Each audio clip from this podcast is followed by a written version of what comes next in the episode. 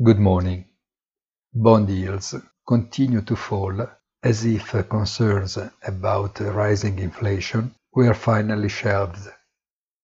On the other hand, equity prices started to rise again as if the recovery were even stronger than already widely discounted. Finally, spreads paid on debt by the most fragile corporates continue to be squeezed as if they were to resume grinding largely positive cash flows. The constant uh, of these three sentences is the hypothetical comparative proposition as if. And then the cryptocurrencies continue to rise indefinitely as if they were to permanently replace fiat money.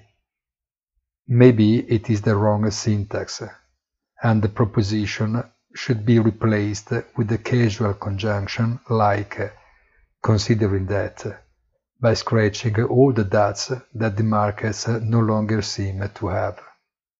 The first whole week of April comes to an end, confirming a pink note and consolidating in many cases double-digit performances of equity indexes year to date. Have a very nice weekend and remember in the late afternoon our weekly commentary on our site easy-finance.it.